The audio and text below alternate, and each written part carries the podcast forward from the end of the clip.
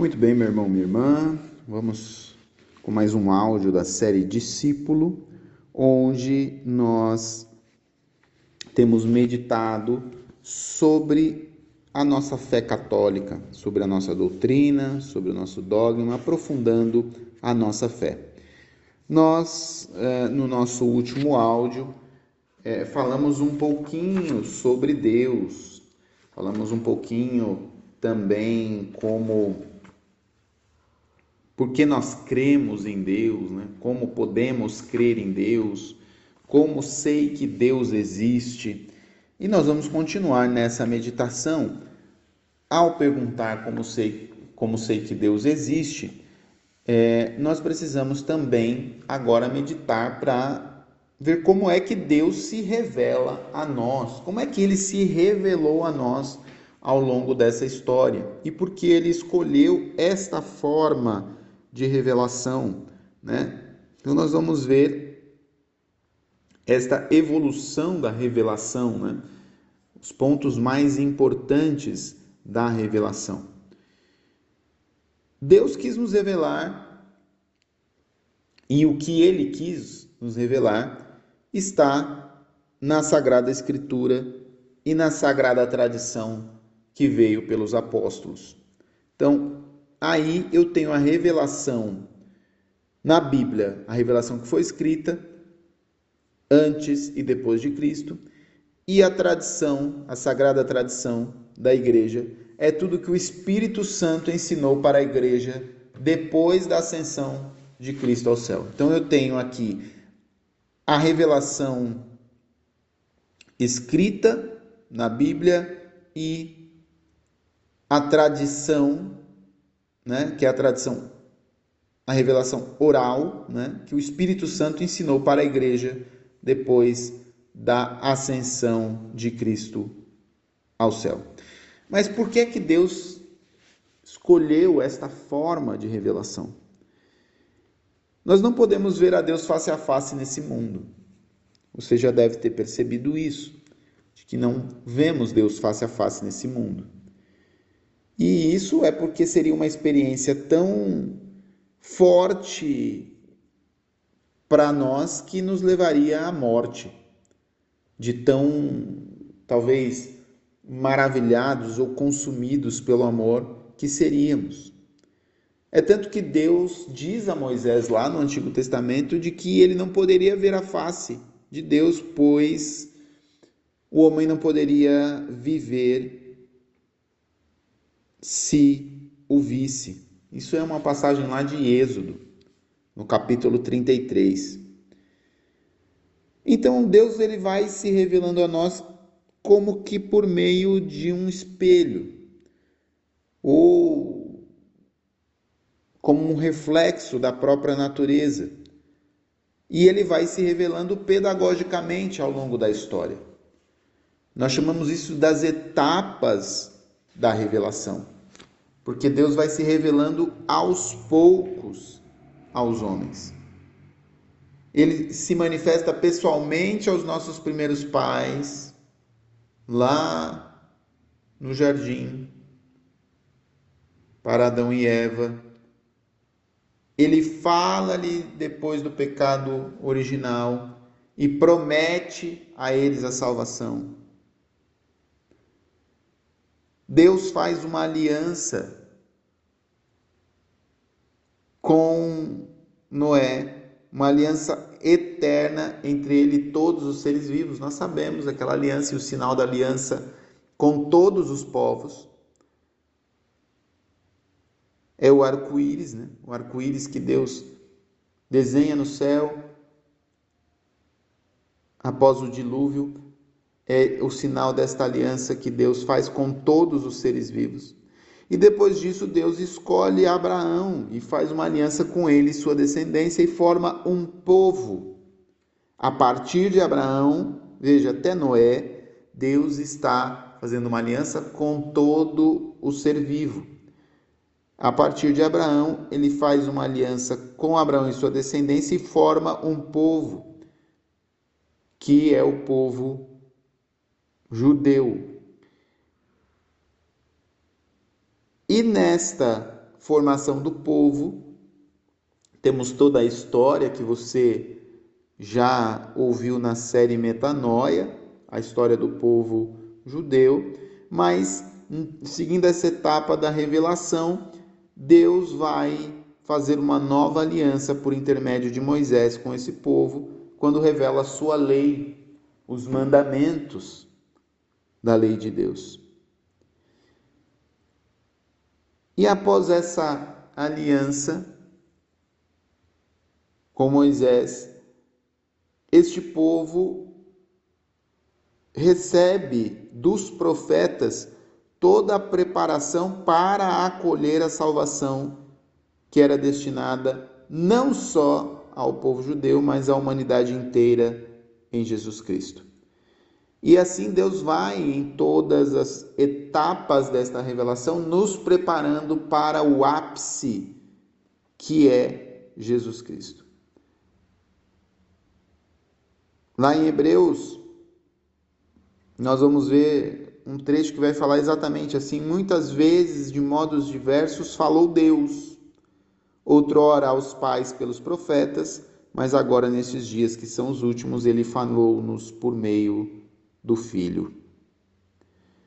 Então, por meio de Jesus, que é o Verbo encarnado, o Filho de Deus feito homem, o Pai disse tudo o que tinha para dizer. A revelação se completou em Cristo Jesus, não tem nada a mais a ser revelado. Jesus nos ensinou tudo o que nós precisamos para a nossa salvação não tem nada a mais. E nos deixou a igreja para nos ministrar os sacramentos que são os canais da graça de Deus. Veja, ao dizer isso, de que em Jesus, Jesus é a última palavra do Pai para a humanidade, é o cume da revelação, nós precisamos entender de que ao longo da história da igreja, houve revelações privadas que aconteceram de Jesus ou de Nossa Senhora a certas pessoas. E algumas dessas revelações até foram reconhecidas pela igreja. Mas estas revelações privadas, elas não fazem parte do depósito da fé. Isso quer dizer, ninguém é obrigado a acreditar numa revelação privada. E nem se deixar de acreditar estará, por exemplo, cometendo algum pecado. Porque a revelação privada não faz parte do depósito da fé. Porque a função destas revelações privadas não é completar a revelação definitiva de Cristo, mas na verdade é ajudar a viver os ensinamentos de Cristo em uma determinada época da história. Então a igreja não aceita revelações privadas que pretendam corrigir ou acrescentar algo. A igreja não aceita. A igreja, na verdade, ao se deparar com algo desse tipo, ela rapidamente é, condena quando alguma revelação privada quer, na verdade, introduzir alguma, algum complemento à revelação porque a última palavra é Cristo. Mas para a gente entender melhor, então, essa revelação de Deus que nós temos na palavra de Deus escrita e na palavra de Deus não escrita, vamos observar primeiro a tradição da igreja, que é a palavra de Deus não escrita. Lembrando, Sagrada Escritura e Sagrada Tradição são palavra de Deus, é palavra de Deus. A diferença é que a Sagrada Escritura é a palavra de Deus escrita e a Sagrada Tradição da Igreja é a palavra de Deus não escrita. E por que que nós falamos que é a palavra de Deus não escrita? Porque Jesus não ensinou tudo aos apóstolos. Mas ele deixou o Espírito Santo para ensinar. Para ensinar à igreja outras verdades que ele não pôde ensinar aos apóstolos.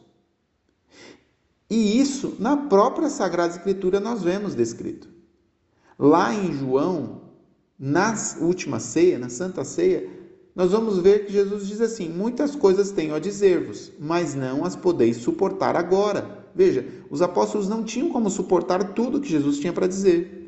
Mas, quando vier o advogado, o Espírito da Verdade, ele vos ensinará toda a verdade. Veja aí Jesus falando sobre a sagrada tradição da igreja. Isso não é invenção da igreja católica. Isso não é invenção da cabeça do homem.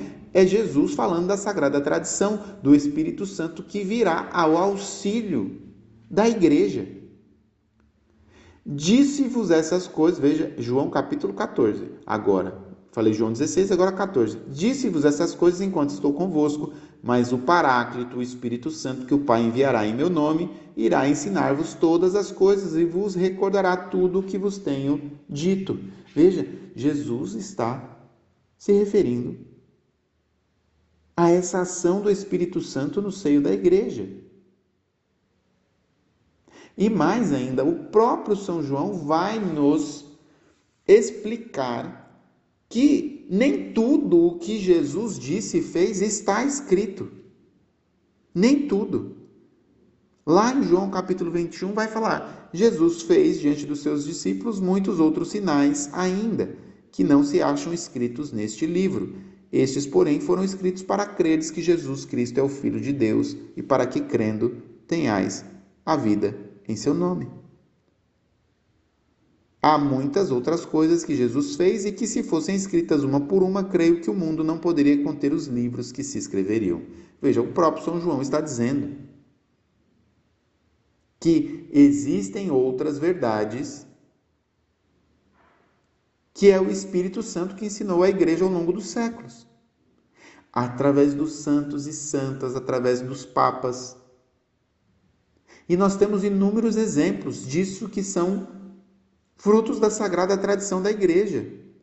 Por exemplo, a gente não encontra na Sagrada Escritura, da maneira exata como nós rezamos, o creio, o credo. Não está lá. Está lá, mas não da forma como nós rezamos, a fórmula. Está lá as verdades desta fé que nós professamos, mas não está da maneira como nós professamos, a fórmula. Isto é a sagrada tradição que nos ensina. Não está lá também os sacramentos, que são sete. Está lá as verdades dos sacramentos: a Sagrada Eucaristia, o batismo, o crisma, o matrimônio. Está lá, mas não está lá assim, olha, são sete. Não está descrito lá na Bíblia. Isto é fruto da sagrada tradição ou até mesmo a tradição que nós temos de batizar crianças não está lá descrito desta forma, devem ser batizadas as crianças. Não, isso é fruto da sagrada tradição da igreja. Isso quer dizer, coisas que os apóstolos aprenderam com Jesus, mas de que não está escrito. E existem tantas outras coisas que a igreja foi aprendendo a partir das inspirações do Espírito Santo. Assim como Jesus prometeu nessas passagens que nós acabamos de ouvir. Por exemplo, o cânon bíblico. O cânon bíblico é uma inspiração do Espírito para a sagrada tradição da igreja a oração pelas pessoas que faleceram, isso é sagrada tradição da igreja. O culto e a veneração dos santos e a Nossa Senhora é sagrada tradição da igreja. A santificação do domingo, a realidade do purgatório, a ordenação sacerdotal, a liturgia da Santa Missa, os ritos litúrgicos, as grandes devoções e práticas de piedade, o Santo Rosário, a Via Sacra, as procissões, tudo isso é fruto da sagrada tradição da igreja, das inspirações do Espírito Santo. A igreja ao longo dos séculos. Santo Atanásio, que é doutor da igreja, já dizia sobre a tradição no ano 290, 300 depois de Cristo. Ele dizia assim: olha, não devemos perder de vista a tradição, a doutrina e a fé da Igreja Católica, tal como o Senhor ensinou, tal como os apóstolos pregaram e os santos padres transmitiram. Veja aí Santo Atanásio, 300 depois de Cristo, minha gente. A tradição constitui o alicerce da igreja e todo aquele que dela se afasta deixa de ser cristão. Veja, Santo Atanásio, 300 anos depois de Cristo, está falando: a tradição constitui o alicerce da igreja, a sagrada tradição. E todo aquele que dela se afasta deixa de ser cristão. Quando nós nos afastamos da sagrada tradição da igreja, nós deixamos de ser cristãos. Isso é Santo Atanásio que está dizendo 300 anos depois de Cristo. Veja, não é uma invenção. É por isso que a Igreja Católica não seguia apenas pela Bíblia, a revelação escrita, como muitos dos nossos irmãos fazem, mas também seguia pela revelação oral, isso quer dizer a sagrada tradição. Os apóstolos, isso é o catecismo da Igreja Católica que diz: os apóstolos transmitiram aquelas coisas que receberam das palavras, da convivência e das obras de Cristo, ou aprenderam das sugestões do Espírito Santo. Veja, isso é a sagrada tradição. Eles transmitem aquelas coisas que receberam das palavras, da convivência, das obras de Cristo, mas também aquilo que aprenderam da sugestão do Espírito Santo antes mesmo da Sagrada Escritura ser escrita, os apóstolos pregaram durante 20 anos. Antes de ter Sagrada Escritura, eles já pregavam, mas eles pregavam com base no quê? Com base nas palavras de Cristo, na convivência com Cristo, nas obras de Cristo e nas sugestões do Espírito Santo. Era nisso que eles se apoiavam. Só depois disso é que foram escritos os evangelhos e as cartas. O próprio Concílio Vaticano II confirma isso, ensina é que a igreja no decorrer dos séculos tende continuamente para a plenitude da verdade divina até que se cumpram nelas as palavras de Deus. A sagrada tradição e a sagrada escritura estão, portanto, estreitamente conexas e interpenetradas. Ambas promanam da mesma fonte divina. Resulta assim que não é através da Escritura apenas que a igreja consegue sua certeza a respeito de tudo o que foi revelado. Não é só a Escritura, mas também, por isso, ambas, Escritura e tradição, devem ser recebidas e veneradas com igual sentimento de piedade e reverência. Veja, a transmissão oral, a sagrada tradição, também é palavra de Deus. Mas agora que a gente falou sobre a Sagrada Tradição, vamos falar um pouco também sobre a palavra de Deus escrita, a Bíblia. Eu sei que nós estamos já estudando na série Metanoia, mas eu vou recordar aqui algumas coisas ou vou falar algumas coisas novas, porque é importante nós insistirmos nesse ponto para que tudo que virá depois ao longo dessa nossa formação, você vá aprofundando. Importante a gente lembrar que as sagradas escrituras são palavra de Deus, a palavra de Deus escrita, que tem o objetivo de nos guiar para a salvação. E foi a igreja assistida e guiada pelo Espírito Santo que formatou a Bíblia como nós conhecemos. Foi a igreja quem definiu o cano, o índice, quais livros deveriam fazer parte da Bíblia. Quais são os livros inspirados pelo Espírito Santo? Foi a partir de um trabalho de vários séculos. E foi só no tempo de Santo Agostinho que o magistério da igreja concluiu quais foram os livros inspirados, quer dizer, século IV já. O próprio Concílio Vaticano II atesta isso, que foi a tradição apostólica que fez a igreja discernir que escritos de, deviam ser enumerados na lista dos livros sagrados. Então, a Bíblia, da forma como nós conhecemos, é fruto da sagrada tradição da igreja.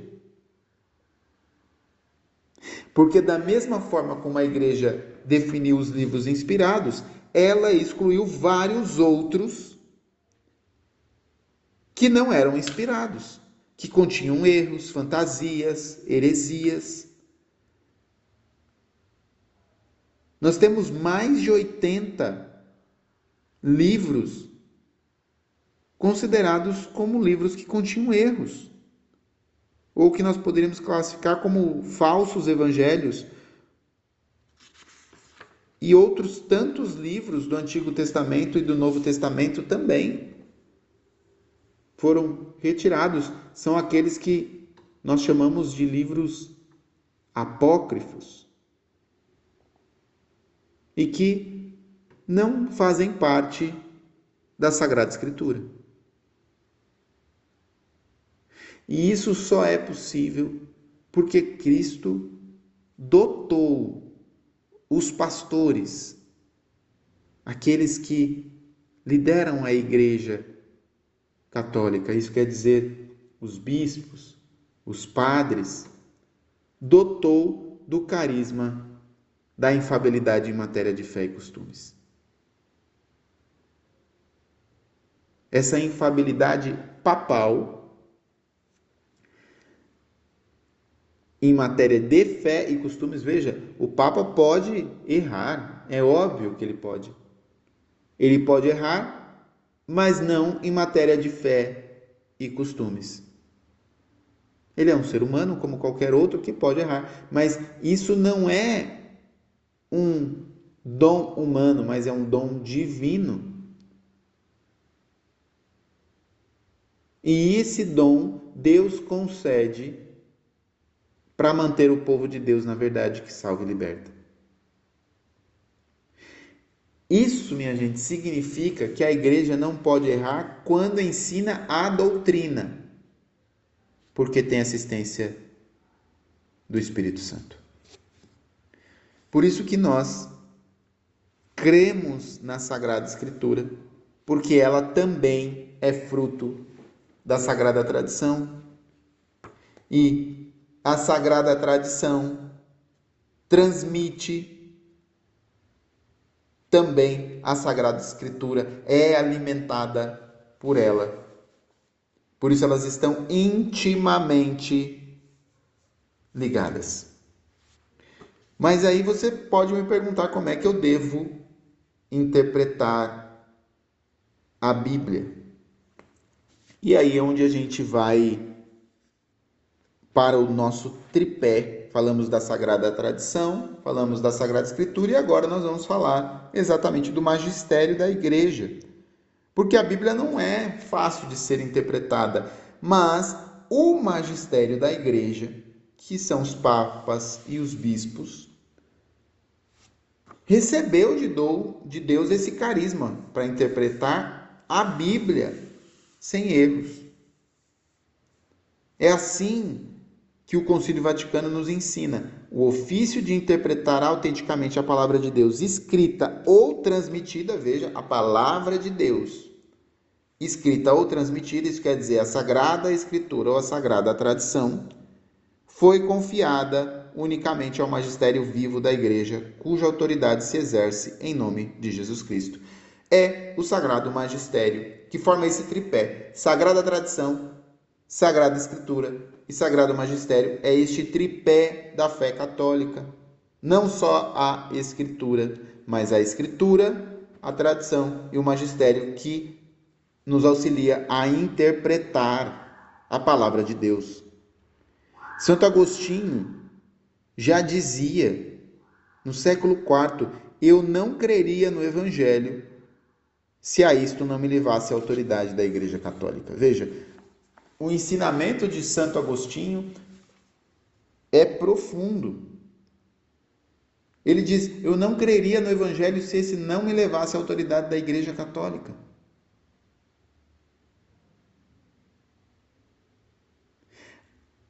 Os Evangelhos, a Sagrada Escritura, ele vai nos conduzir à autoridade da Igreja. Mas então você vai me perguntar por que, que acontece tantas divisões? Isso é exatamente o perigo espiritual que nós temos de interpretar a Bíblia sem a luz do magistério da igreja.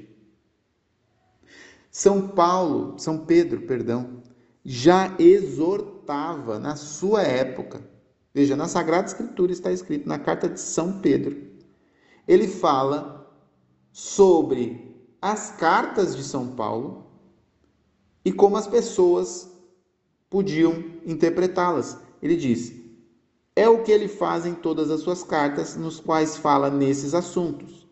Neles há algumas passagens difíceis de entender, cujo sentido os espíritos ignorantes ou pouco fortalecidos deturpam para sua própria ruína, como o fazem também com as demais escrituras. Veja, São Pedro já nos alerta do perigo de interpretarmos de maneira ignorante ou pouco fortalecido e deturpar a palavra de Deus. E esse é um dos problemas quando nós vemos Martinho Lutero inaugurar o livre exame da Bíblia sem a necessidade da igreja. Porque a partir daí surgem muitas interpretações contraditórias sobre o mesmo assunto. E aí Lutero abandona a tradição da igreja, abandona o sagrado magistério. E é por isso que nós temos tantas denominações cristãs protestantes, porque abandonamos este tripé da fé. Mas a igreja nos ensina três critérios para uma interpretação fiel da Sagrada Escritura. Então, escute bem. Quais são os critérios? Além deste tripé que eu estou falando para você, a igreja recomenda. Primeiro, prestar atenção ao conteúdo e à unidade da Escritura inteira. A Escritura é uma unidade que revela o projeto de Deus, do qual Cristo Jesus é o centro e o coração. Veja, o conteúdo e a unidade da Escritura inteira, não pegar a Escritura por partes interpretar de maneira literal aquela parte e esquecer do todo. Segundo, ler a Escritura dentro da tradição viva da igreja inteira. Veja, a Escritura está dentro da tradição viva da igreja. A Sagrada Escritura está mais escrita no coração da igreja do que nos instrumentos materiais. Nós podemos ver a Sagrada Escritura no coração da igreja. Está lá, escrito no coração da igreja, na vivência comunitária. Então, ler a Escritura dentro desta tradição viva da igreja como inteiro, numa unidade. Terceiro, estar atento à analogia da fé. Isso quer dizer, há uma unidade entre as verdades da fé entre si no projeto total de revelação. Uma parte da Bíblia não pode contradizer a outra. Existe uma unidade da revelação entre as verdades da fé. Então, essa, esses são os critérios, os três critérios que a igreja recomenda para uma boa interpretação da Bíblia. Fazendo isso, com certeza nós compreenderemos bem as etapas da revelação, como Deus se revelou a nós e continuamente fazendo uso deste tripé da nossa fé, a Sagrada Escritura, a Sagrada Tradição e o Sagrado Magistério, nós iremos amadurecer como pessoas, iremos amadurecer a nossa fé, amadureceremos na esperança e na caridade, na vivência comunitária, no amor à igreja. Eu convido você a concluir este áudio pedindo a Deus esta graça, para que Ele possa conceder a nós a sabedoria e o amor à Santa Igreja o amor à Sagrada Escritura, à Sagrada Tradição e ao Sagrado Magistério, para que continuemos a ser perseverantes na nossa vida de fé como bons católicos. Deus abençoe você.